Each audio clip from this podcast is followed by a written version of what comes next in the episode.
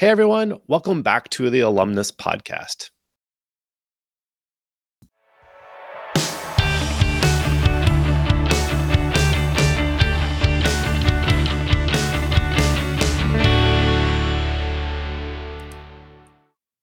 Hey, everyone. Happy Friday. Welcome to another edition of Alumless, episode six. Great to have you with us. Thanks for joining us, and um, we're glad that you've chosen to spend this time with us. Uh, Eleven thirty to twelve thirty, excuse me, eleven thirty to twelve every other Friday. We put together a LinkedIn Live event. You can also watch us live on YouTube if that's your preference. Uh, but it's great to have you with us. I'm your host Ryan Catherwood. Alumless is a Chris Marshall Advancement Consulting production, and we try to have uh, discussions on topics that are most interesting to you kind of specializing on alumni and donor engagement strategy in university advancement. Uh, today, we are broadcasting live. Last week, we did a pre recorded show. So if you have some questions for Chris, uh, myself, or even better for today's special guest, Brian Sischo from uh, North Carolina State University. Brian is the vice chancellor for university advancement. If you have any questions for myself or Chris or Brian, go ahead and log those in into the LinkedIn comments section for this event. We can see those questions and interact and, and, mention you live on the air. In fact, we'd love if you're watching this event live to go ahead and introduce yourself in the LinkedIn comments section so we can say hello as well. Uh, so the first 30 minutes of Alumless is a live show, uh, and then we step aside and interview our special guest for the day in a private Zoom chat, and we put those two things together to make a whole show that you can listen to by podcast. And that podcast is available through Apple Podcasts, Google Podcasts, Spotify, and Amazon Music. All right. So, with that wind up, let's bring in the star of the show, Mr. Chris Marshall. How are you, sir? Today, definitely not the star. I'm doing great, Ryan. Good to see you. It's been since Wednesday I last saw you. Yeah, and in fact, uh, it was yesterday, wasn't it? We were uh, hanging out at the Newark airport. Uh, these days just blend together. That yeah. Uh, we had a great trip up to New York City to the Washburn McGoldrick Client Conference. It was really fun. Did you? Uh, what did you think of the the conference? I, I, I enjoyed it. It was great to be in person. I, I learned a couple things. One, um, the attention span of the average conference attendee is has dropped significantly over the last two years during the pandemic. Uh, we did four sessions back to back, back, making it four in a row, and we probably should have cut it down to one uh, or uh, cut, cut it by one. But uh, it was it was great, great content, great to see people. It was fun to be in a room together, sitting side by side. So uh, learned a ton. And the other thing that stood out for me was that there was a clear NC State theme. We had Adam Compton join us for a panel. You and I were on Ryan, and then uh, a couple of the folks from NC State, including our guest, were there, and now we're here. I'm here at NC State today, and our guest is across the hall from me. So, yep. Yeah, it was Chris's mission to make sure he got down to Raleigh in time on on Friday uh, to be for uh, an in person event, and the, the, travel gods were trying to uh, not make that possible. We were dealing with canceled flights and, and long delays, but uh, all is well. Chris has made it uh, down to Raleigh, and uh, made it here for the show. Uh, what what did you think of the the presentation that uh, we were involved with, Chris? You know, we did along with Adam Compton a presentation, sort of the future cast of yeah. alumni engagement and annual giving. First of all, you guys were the stars of that show. Uh, it was great to just sort of feed you some quick hit content, and you guys took it and ran. The takeaways, the main sort of uh, highlights for me were comments from Adam around more is more, not less is more about how often and how frequent we are contacting our uh, annual donors, and and and even the the, the title of the of the session, Adam, uh, sort of the provocative question we threw at him was, should we still call it annual giving? And is it more like regular giving, like they do in the UK and other places? So uh, those are fun. Uh, your comments around journey mapping, I thought were fantastic. We could do a whole session on that on the show one of these times, Ryan.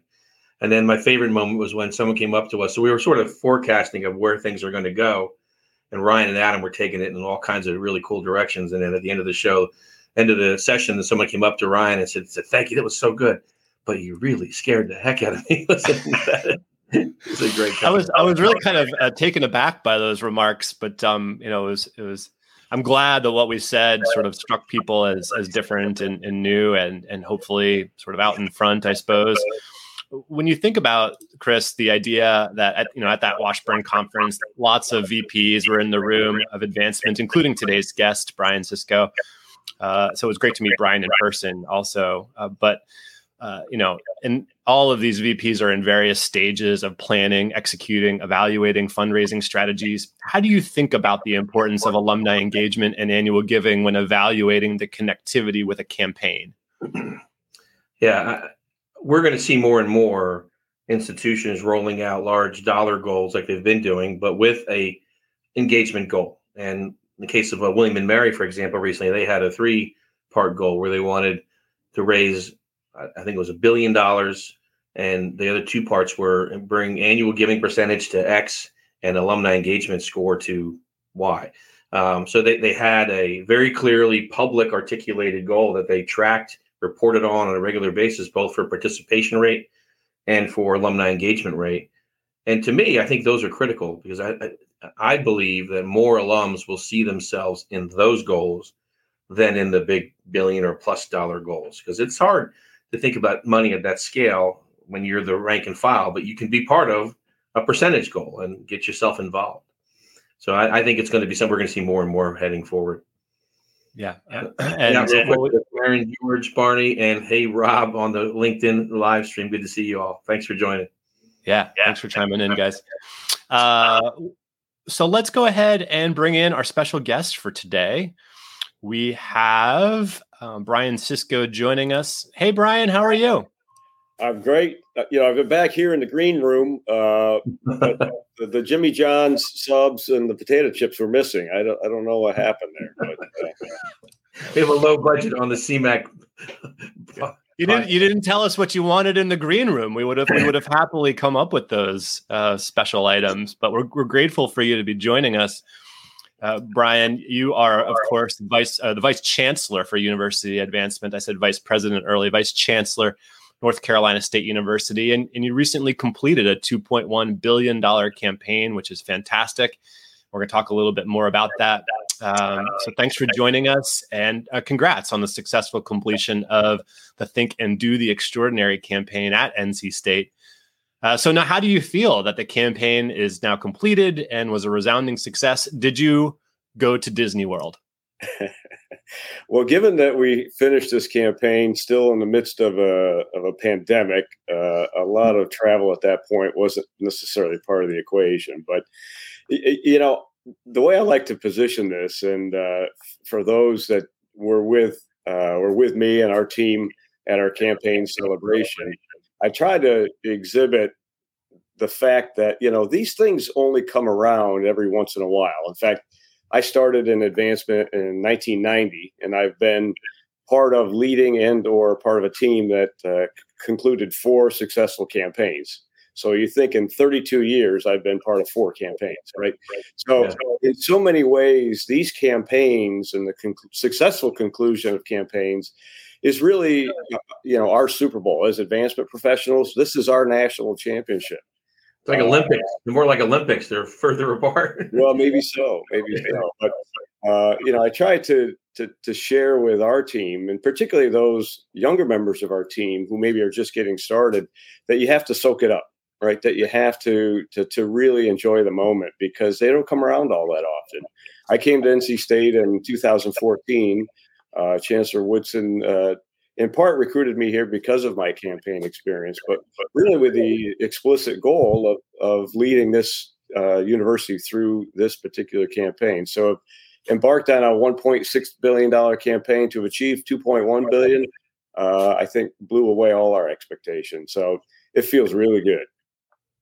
That's awesome, uh, and I think that's a really great, uh, you know, sort of philosophy to make sure you take time to enjoy it, right? To revel in the completion of it and um, you know make sure that everyone feels positive about that extraordinary accomplishment. Absolutely. i actually uh, so, got to attend the uh, campaign close celebration and it was one of the best events i've ever attended. Well, and just as an aside, uh, you may not have heard this, but we just got the news this week that the uh, the campaign closure film that was put together to help us celebrate the end of the campaign just won a CASE Gold Award. Ah, so we're great. really thrilled about that. Yeah. Congrats. Uh, so, Brian, what uh, what do you attribute the success of the campaign, and, and when you think about the impact this will have on the future of NC State, and what gets you the most excited? You know, one of our we had kind of five overarching goals in this campaign, and uh, for sake of time, I won't go through all of them. But one of those was to really build this sense of culture of philanthropy. Um, NC State, like a lot of land grant universities, uh, were late to the game NC State really only got serious about uh, advancement work, I dare say, within the last 20 years. You know, I like to say Harvard had their first campaign in 1643. They've been at this a while. Uh, but in our case, you know, we didn't even keep electronic records of our alumni until the 70s or 80s. And so, uh, you know, we were taking on a uh, an endeavor that, uh, from a maturity of program perspective, maybe didn't rival some other universities in this country. And and so we really focused on how do we how do we demonstrate impact, right? How do we really build this culture of philanthropy? And and I think uh, we've spent a lot of time doing that. Uh, we've done that by showcasing impact, right? Whether it's in gift announcements, whether it's in celebrating certain moments, we've really focused on impact. And I think that's brought our constituents along with us along the way. It wasn't just about dollars, right? It's about what those dollars will do, and and to me that was was critical. I think another key element was, and I, and I think it's uh, it's it, it, an incredibly important part of success in a campaign is the lack of leadership transition. Our chancellor and our provost have been in place for the last 12 years, so they were consistently in place throughout the duration of the campaign. Most of our deans were in place throughout the duration of the campaign.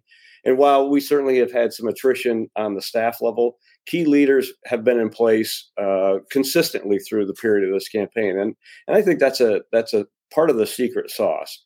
When you look at uh, universities who maybe fall short or struggle to meet their goals, it's often because there's been a leadership transition in some form or fashion. Uh, you know, one of the, the, the bright spots in this campaign and I remember sharing this news with Karen George from Washburn and McGoldrick. And she paused for a second and said, Repeat what you just said. I said, Yes, all of our colleges and units that had an established goal for this campaign surpassed that goal in this campaign. And she she felt like that was uh, you know a remarkable statement because there's always one or two because of those changes in leadership that may struggle or fall short. And uh, and so to me that's a real point of pride.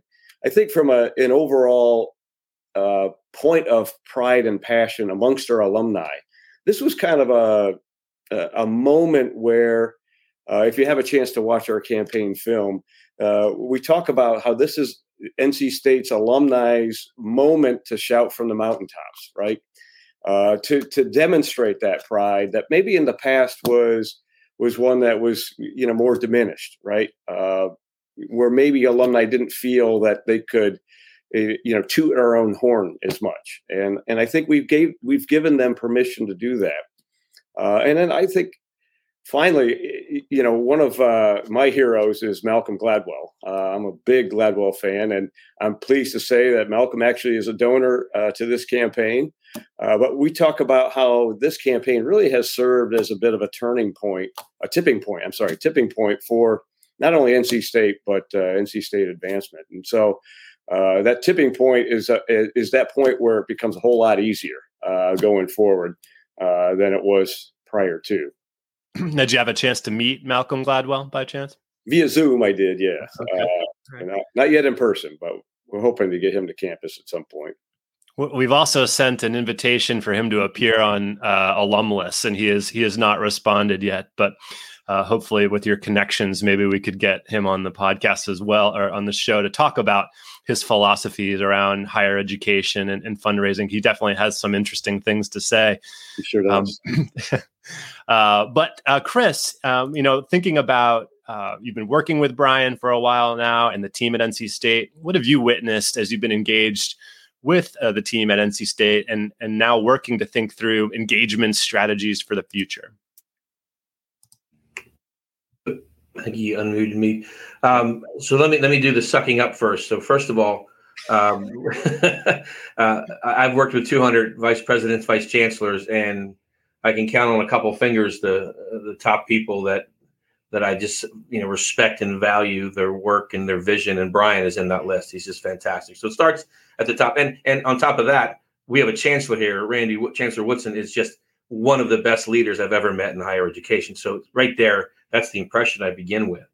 Um, the, the other, you know, of course, Brian has built over his time here uh, one of the top advancement shops in the country.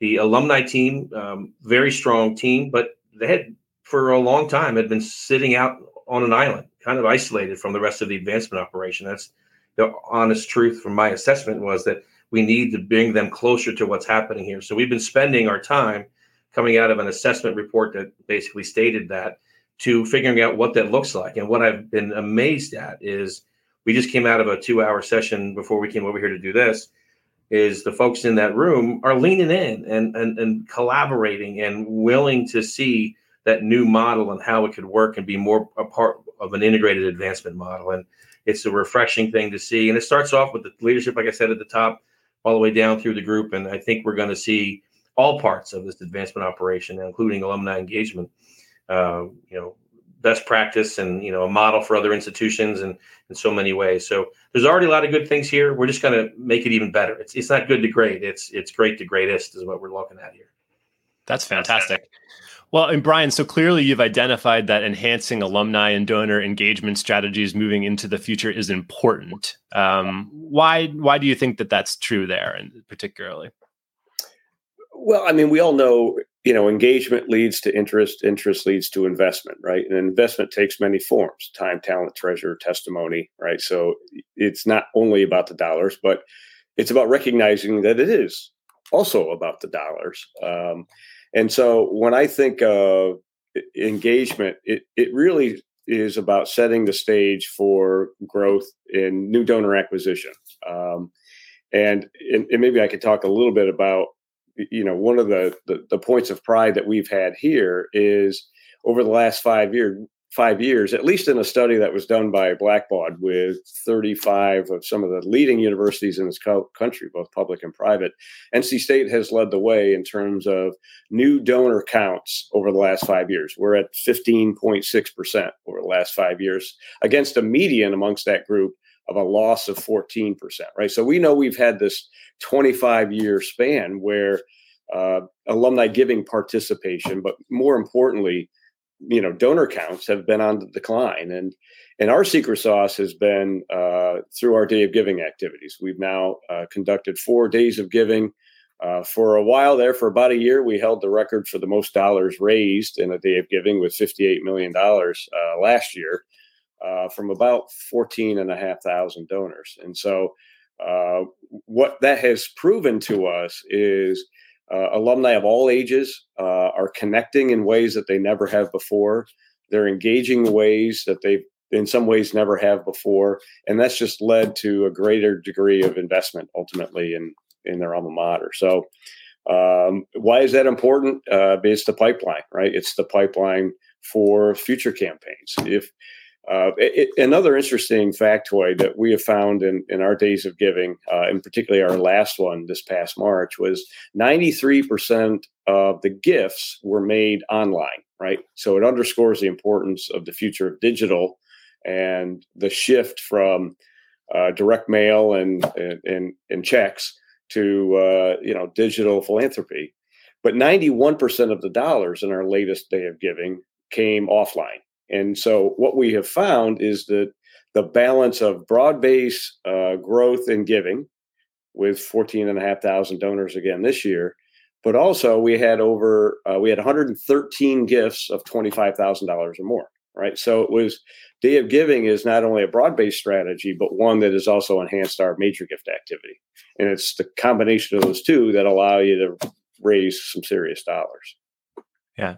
And so when you think about what you'd like to accomplish over these next few years, when it comes to engagement strategies and, and donor pipeline development, you know, how are you thinking about that? What's at the top of your list?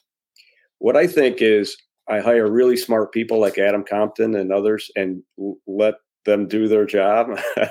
but from my perspective, um, you know, I think the, the future, and we talked about this, or you talked about this the other day at the Washburn and McGoldrick conference. It's personalized, customized journeys, right? We we need to think about this in ways that, uh, in some ways, that corporate America has thought about this, right? How do we find out exactly where your passions lie, and then how do we feed you information and communicate with you in ways that allow you to connect to that area of passion, be it your home college, your home department, athletics, the marching band, the libraries, whatever that may be. And and so I, I do think that the uh, the future is one that is increasingly digital first, um, but one where I don't believe the the Willy Loman model is dead yet. Right? We still need that relationship, that personalized relationship, combined with how do we leverage technology uh, to to get us in the door, right, uh, and to create that journey uh, combined with that personal touch. Yeah. When you when you talk to other vice presidents about the importance of engagement, alumni engagement, donor engagement, I guess more specifically alumni engagement, what are some of the themes that you're hearing? Do you, are others uh, sort of other leaders in your position thinking engagement should be more important, should be less important, or is the answer it kind of depends? Mm. Well, I guess my my perspective is uh, engagement is ever increasingly important, right? That that is the pipeline for the future. Uh, we can't cut our nose off to spite our face to solely focus on the you know the major gift dollar, right? Because the, the next generation won't be there if we don't do that broad based engagement. But uh, and this may actually be a Chris Marshall term. So, uh, but but I love this notion of return on engagement. Right? We talk about a return on investment, but uh, we have to focus on what is that return on engagement. And I, and I think increasingly this this area of our business of engagement is one that has historically not had the focus on growing what you measure. Right? So the metrics piece of this, understanding what is the return on the engagement that we're that we're funding that we're doing um, and, and, i think the balance of that is elevating those things that we know work effectively but balancing balancing that against new technologies uh, for example you know historically all of us are in the habit of doing events right we do a lot of nc state we do a ton of events but the question is, are we really understanding why we're doing those events, how effective those events are? Is it really reinforcing the strategies that we would hope to uh, have that event underscore?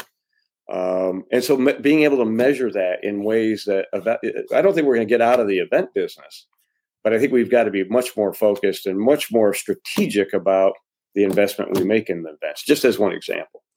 Yeah. Chris, when uh, just to follow up on the return on engagement idea, you know, for those who hadn't heard that sort of notion before, what what does that mean? I think it's before I answer the question um, for folks who are on and watching, and you're welcome. I see some comments coming in, but if you have questions for any of us, but especially for Brian, please jump put them in the chat or in the comment section on LinkedIn, and we'll be able to answer those questions as we go here. So um, ROE for me is, is a simple concept, really. It's um, accountability. We, we have for too long as an industry, you know, we, we started technically as an industry in 1913. And so 109 years have gone by, and it really wasn't in the last five years that we developed industry wide standards for measurement. And there have been efforts before. I know that even since the 90s, there's been efforts. So it's not like it's just those last five years, but showing the impact of the work we do impact not just on fundraising, frankly. And in fact, we shouldn't shy away from the fact that the work we do in engagement will impact fundraising, but it can impact things like enrollment, so recruiting of new students, uh, retention of existing students, uh, hiring of our graduates and internships and jobs, of course, fundraising, and there's many other advocacy. If you're a state institution, state and federal advocacy is critical. So those five things right there, we should be able to measure what we're doing when we. How, so Brian's team should come back to him and say, for the amount of money you're investing in what we're doing, this is the return we're getting on that investment. And, and it shows impact on dollars. It shows impact on recruiting students and retaining students, et cetera. All those things, especially in this day and age, higher ed's under fire. So if we can't show value uh, in, in engaging our alumni to get behind those issues that are critical to an institution from many places, not, not the NC States of the world, but there are a lot of institutions out there where enrollment of new first time students and retention of existing students is a lifeline to staying keeping their doors open. Um, and alums can play a role in, in, impacting that. And that's not just giving money; it's giving their time and their efforts and their talents to mentor and to, you know, get out there and get kids to say yes to us versus saying yes to go somewhere else. It's a yield strategy on the admission side. All those things to me add up to we're showing an impact and we're showing a return on that engagement work. The bottom line, frankly. So I'll, I'll, ask this question to you, Chris, but then Brian, I hope you might be able to chime in on it as well, which is so we've kind of talked about the importance of donor pipeline development at the completion of a ca- campaign and then thinking long term out into the next campaign. But does that mean it's less important or should look different during a campaign? And you know what what are some of your thoughts about how you know things should should shift, right? Uh, depending on whether the focus is sort of now or future related? Maybe Chris, you can go first, and then yeah. and then Brian. I, I want to give you a lame consultant answer. I think it, I think it's both. I think I think you need to have focus on both sides. I think leading up to absolutely, but when you're in a campaign, it might change to be a more focused level of engagement, so that your alumni program is actually impacting the, the donors at the highest levels, leadership annual and above. Um, and I'm not saying that we give, do away with a broad-based engagement strategy, but we might lean in a little bit further during a campaign to say, how can we engage the donors that can help us get to that campaign goal in a different way? Um, so to me, it might be a slight change in volume, if you will, towards a targeted population in a campaign. Otherwise, it's important all the way through. Brian, what do you think? Yeah, I think there's a lot for that. You know, I, the, the way I like to think about it is we need to treat all of our constituents, alumni and others, really well, right? We need to treat everybody well. But there are some folks that we treat differently, uh, either because they are lead volunteers or potentially lead donors. And developing those strategies that emphasize that, I think, becomes critical, particularly during the campaign. I also think and, and we're in this mode now of thinking about the next campaign. What are those things that we need to have in place to be ready for that next campaign? Uh, and things that you wouldn't normally do during the middle middle of a campaign. So we're going through a CRM conversion. We've started the process. We're about ready to issue that contract. Uh, you don't you don't do a CRM c- conversion in the middle of a campaign. Uh, and and and having those tools in place to help prepare for that, that next campaign becomes, I think, pretty critical. Yeah. Is are there any other that's a great example of a thing, you know, you you don't really do during a campaign, but you definitely want to do if you need to enhance things for the next one. Are there any other examples that you can think of that are sort of areas where you sort of identified on campus, okay, we, we made our campaign, this went really well, but we do need to, you know, invest in these areas? You know, I think most universities talk a good game when it comes to uh, volunteer engagement uh, in preparation for a campaign. And at the end of the day, it's a lot of work, right? It takes a lot of energy and it takes a lot of effort. And I don't know that any of us really truly uh, f- have figured out the secret sauce. And, and to me, that's one of those things that I think we need to really think through is how do we position our volunteers to do both what is valuable to them, but also what is value add to us. Um, because sometimes those things don't always sync up, right? Uh, volunteers, the more they get involved, the more they want to do. And sometimes that's doable, and other times maybe that's not what we want you to do, right? So, figuring that out is, I think, one of the the things to really figure out going into the next campaign. And I think that landscape is changing. Uh, you know, historically, we have your campaign co-chairs, you've got your your campaign cabinet, but I think we really have to understand all right, what is it that we really need that will be most effective? Um, so that's, I think, another area of really trying to hone in uh, because that landscape changes every day. Yeah, it's it's a, a, definitely a, wild moment in history, a changing landscape for lots of the things that we've we've been doing and, and will do in the future. Um, Chris, it is at this portion of the show before we lose our live viewing audience that we typically like to uh, tease our guests for next our next show. Would you like to would you like to do so, sir?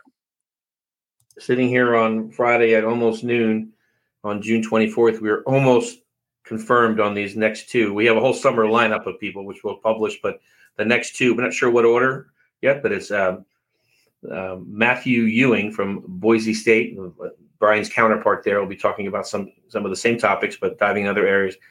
But we're excited also to announce that Sue Cunningham from CASE, the president of CASE as an organization, will be joining us on our broadcast as well. So looking forward to that session, of course. And she's schedule wise around the CASE Summit coming up in a few weeks is why it's not exactly nailed down yet as to when it's going to happen. But we'll let you all know yes, this is a, a busy time to uh, chat with Sue Cunningham in advance of the some of the casework they do over the summer. But uh, it was great to confirm that she is indeed interested in in being a special guest, and uh, we'll look forward to working to put uh, those conversations on the calendar over the short term. Okay, so thank you for everyone who's listening live. Uh, it's great to have you. Thank you for chiming in and saying hello.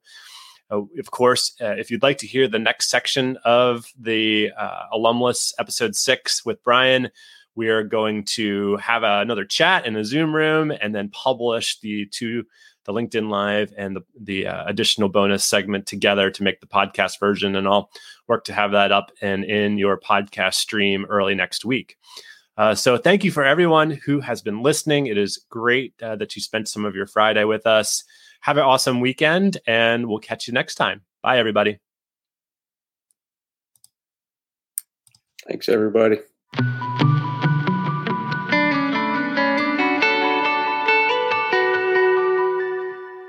Okay, welcome back, everyone, to the bonus segment of Alumless. We're here with Brian Sischo. We have found a quiet Zoom room to uh, resume our conversation and uh, keep the ideas flowing a great uh, live show just now with um, engagement from the live audience and some awesome thoughts. So let's pick up the conversation where we left off, uh, Brian. Uh, so, given that you're investing now in engagement and making advanced preparations for the next campaign someday, it's sort of on the horizon, right? What does that mean from a time horizon standpoint, from your perspective, and how far into the future are you thinking? Uh, about another campaign and how will you know when you're ready? Well you know one of the things that i did some analysis on is looking at successful billion dollar campaigns particularly successful $2 billion campaigns. And in every case in the history of fundraising in this great country of ours the next campaign is always 2x or more. And so we've started down this path of uh, accepting that for NC State, our next campaign, uh, whenever that is, and I'll talk about time frame in a second here, is is one where it may not get to two x, but that's where our focus needs to be. Um, and so, what do we need to do to be prepared for a four billion dollar campaign? Uh, and in my estimation, um, we're looking at a time horizon of uh, sometime in the next five or six years. So I'm kind of viewing this as a 2x campaign in five years. Yeah. Um, so that becomes kind of our internal focus, and and I think uh, you know a lot of this is about how do you build out your infrastructure, right? Infrastructure and staffing, uh, and we have an aggressive staffing plan uh, that we've worked out to to to grow across advancement, not just frontline fundraising, but across advancement, because you need uh, all elements. It, at NC State, our marketing communications team is part of advancement. That's not always the case. I think it's been a critical part of our success because we're all integrated on on that same front, right? And it's really paid dividends in ways that I don't think we could have anticipated. But I, I think it's staff infrastructure, it's volunteer infrastructure, uh, it's you know as we talked in the previous session, it's about having the the technology resources behind what we're trying to do. All of that uh, you know combines to to a real focus in the next five years. How do you know when you're ready? You know, my experience is you're never 100% ready, right? You try to be as ready as you possibly can. Uh, but if, if, if you wait until you're 100%, you may never launch that next campaign. Uh, you got to go when you you know when you're probably at that 80 to 85 percent level, uh, and you try to continue to build that train as it's moving down the tracks throughout the campaign. Just just a quick follow up. What are some of the boxes that you you feel like you fundamentally must check in order to be ready to be at that 80 to 90 percent? Yeah, my mind goes to you know staff, goes to volunteers, it goes to the internal uh, relationships and goal setting with deans uh, and university leadership, really trying to uncover what are those game changing uh, big ideas uh, that donors can can get really excited about.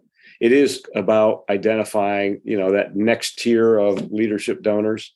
You know, as an example, we were successful and pleasantly surprised that we had 30 donors of $5 million or more in this last campaign.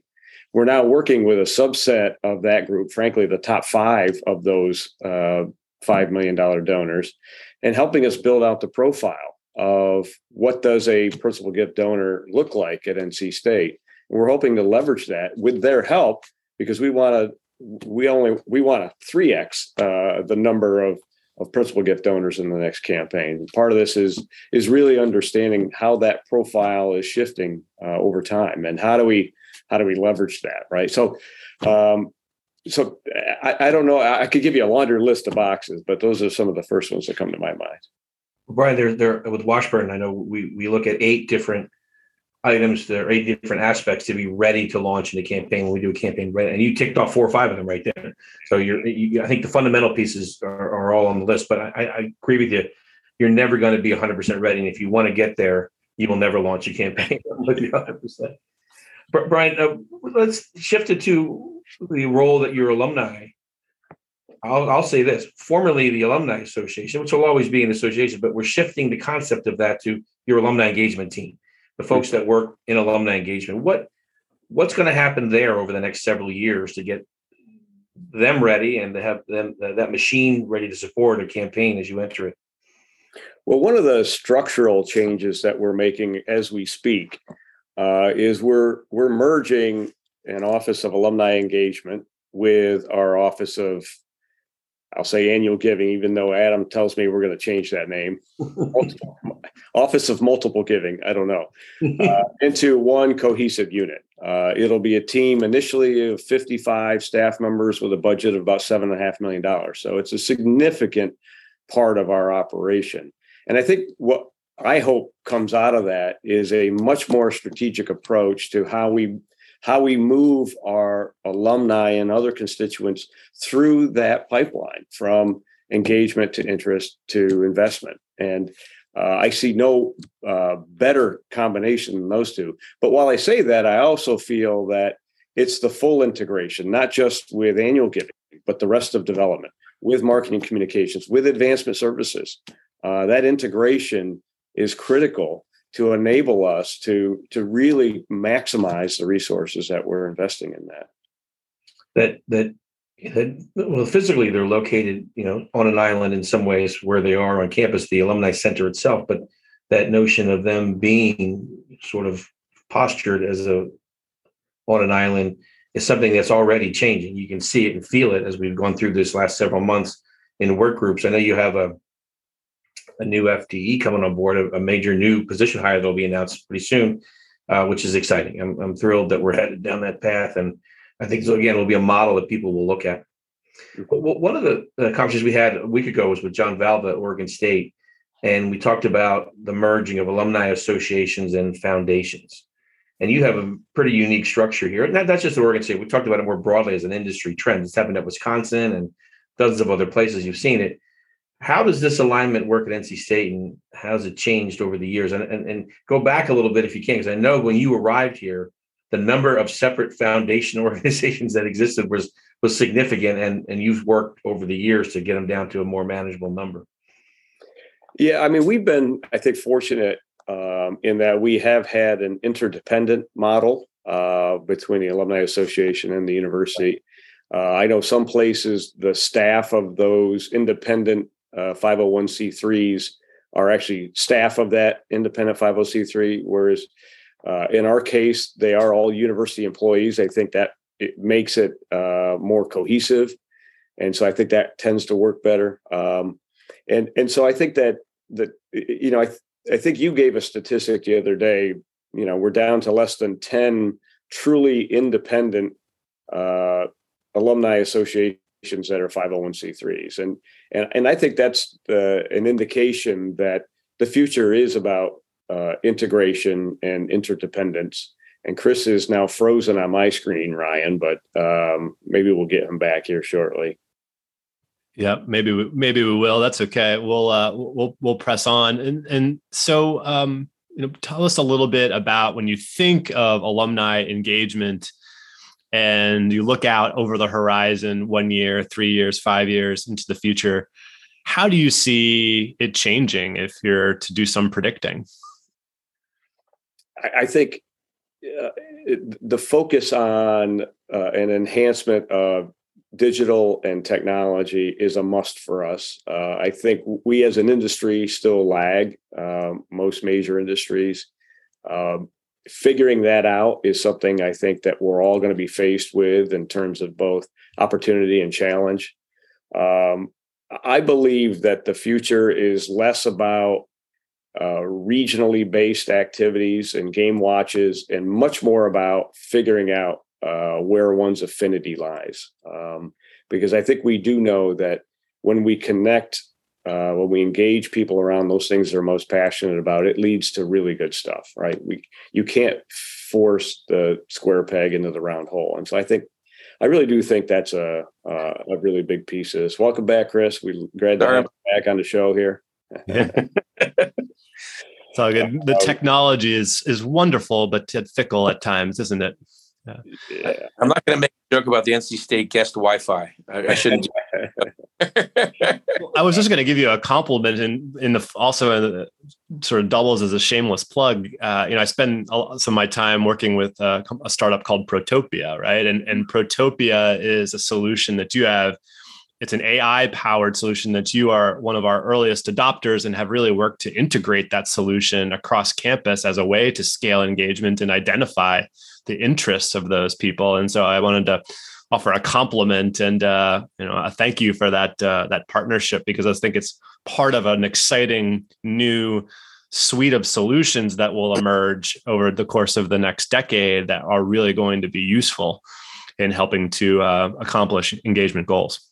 I, I, agree. We've, you know, the early returns thus far with Protopia have been very positive. Um, not only for younger alumni who are looking for that, you know, often career advice and mentorship, but it's been an engagement tool for some of our uh, more mature alumni, right? So it's a it's a double win strategy. Um, and then again, linking people around common areas of interest is the secret sauce, right?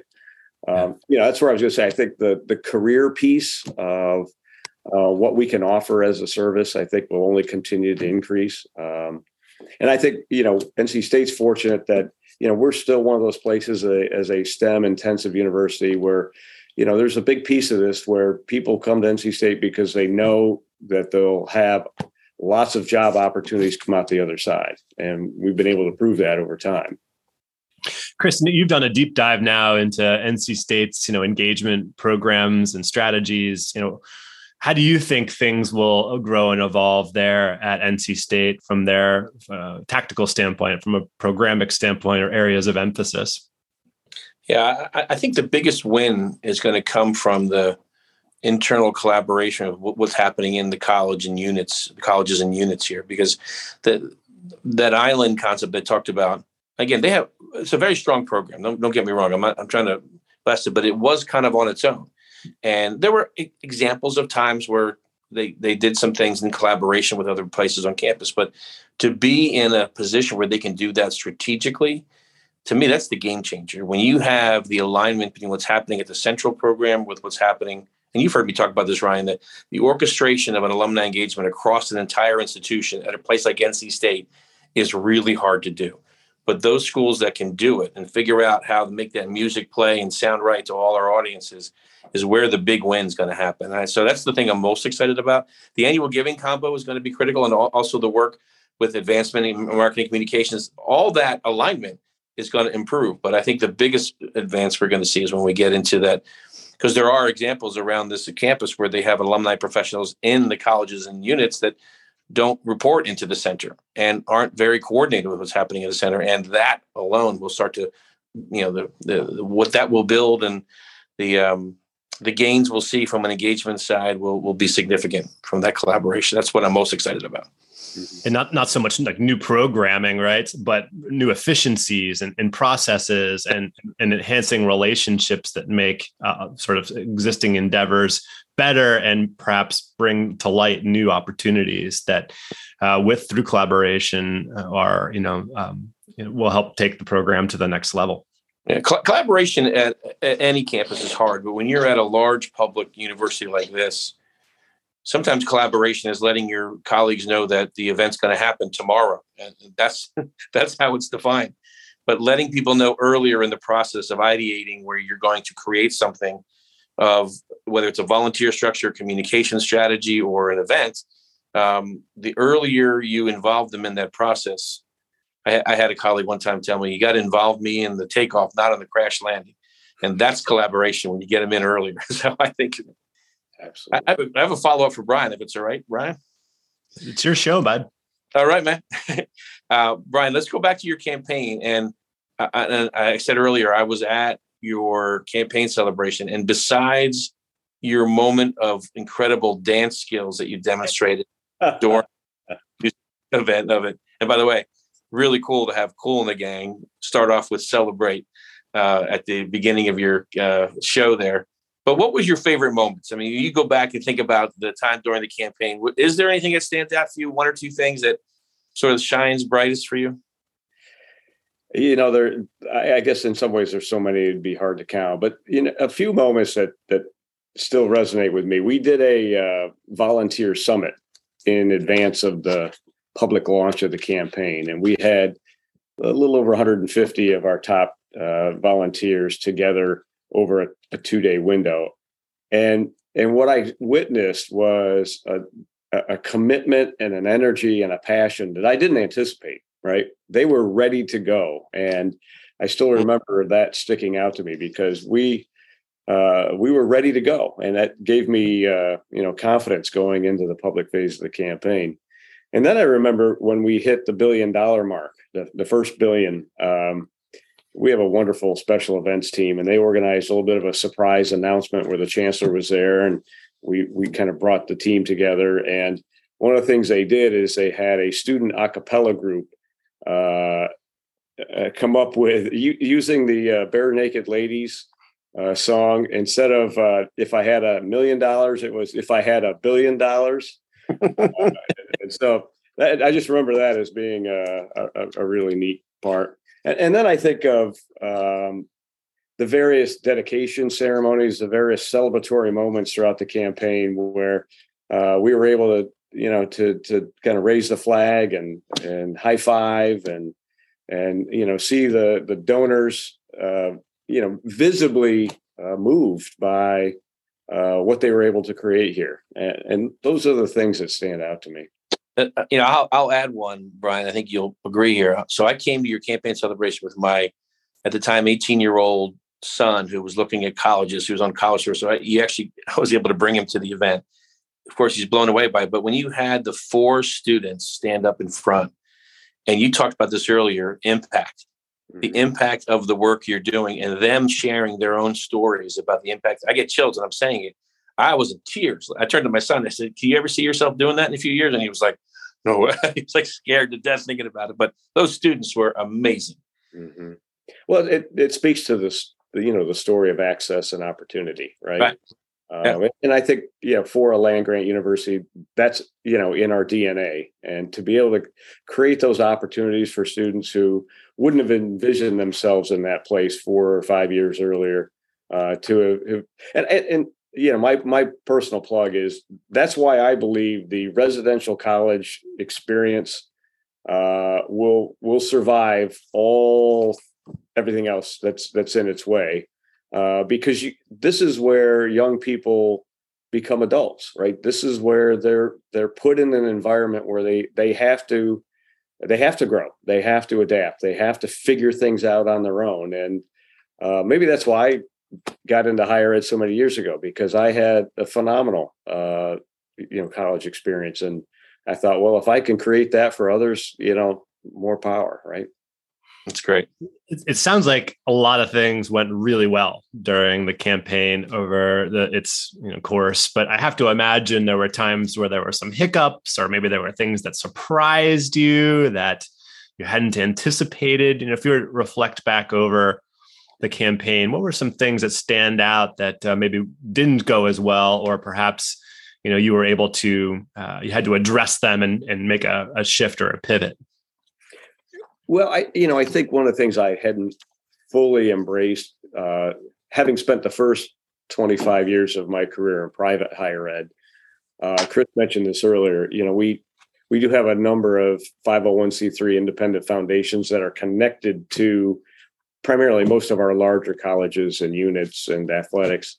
Um, and I think the that sense of independence, that sense of that we have to protect our history because somehow we're going to sacrifice something by being part of the whole. And I think uh, I was a little caught off by by that because I didn't I didn't fully appreciate that coming in. But I think in the end, uh, this is a campus that's far more uh, collaborative and coordinated than uh, it's ever been.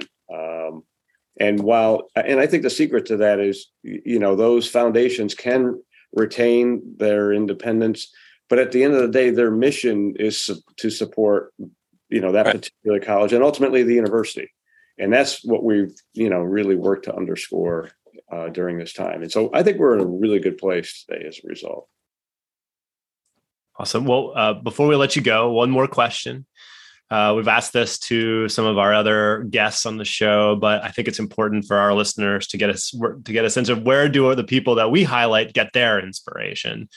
Uh, where do you find uh, mentorship or uh, you know content that has got you know has enabled you to create and um, you know move forward in a in a positive way? So what's what's your inspiration, Brian? You know, I think um, you know it's corny i guess but I, I, do believe that you know our our work and advancement whether you are a vice chancellor or a gift records clerk or somewhere in between uh, it's helping others fulfill their dreams. And i think back to uh, one of the campaign chairs i had at a previous institution who whenever she spoke publicly talked about you know don't give until it hurts. Give until it feels really good. And and I've always remembered that as something that I think is is is something that as a development professional, as an advancement professional, I want to create those opportunities for people that can achieve that nirvana, right? And if you've been in this long enough, you know when you see it, right? Um, at the same time, and I'll reflect on, I just learned the other day that um, an individual that was a campaign co-chair for the first two campaigns I was involved in uh, recently passed away he was a senior executive at uh, Kodak, Eastman Kodak Company, back when they actually made film and they were, you know, had 50,000 employees in Rochester, New York alone. But uh, Chuck always talked about, you know, you got to take the time to ring the bell. I'm like, what are you talking about? He was in charge of sales for Kodak. He said, when you have something good happen, you have to pause and ring the bell and celebrate those moments because they're fleeting. And if you don't do that, those that were part of that, you know, you're just moving on to the next thing. And and I've always tried to do that here and throughout my career. That's my inspiration is seeing that in, you know, the team that made that happen, right? No, no gift or no special moment like that was ever achieved by one person alone. And uh, I think that's critical to the success of a team and the success of a university. Well, uh, those are two great philosophies to stick a pin on as we wrap things up. Don't give until it hurts, give until it feels good, and always be sure to ring the bell. Make people on your team feel good and uh, ready for the next uh, portion of the campaign or whatever happens next, but make sure to ring the bell. Brian Sischo, thank you so much for your time. Uh, grateful for it. Chris Marshall, pleasure as always see you Monday morning uh, when we right. chat next. Uh, you guys have a great rest of your day in workshops, and uh, I'll be sure to send around the link to the podcast when I can publish it. For those of you who are listening, thanks for joining us, uh, and uh, we'd love your thoughts. We'd love your feedback. So. If you're interested in providing some of that, you can reach me at ryan at cmac.me. Uh, you can reach Chris at chris.marshall at cmac.me. We'd love to know what you think about Alumless. And uh, thanks so much for taking the time to uh, listen to the podcast and uh, participate in our show. Thanks so much, everybody. See you next time.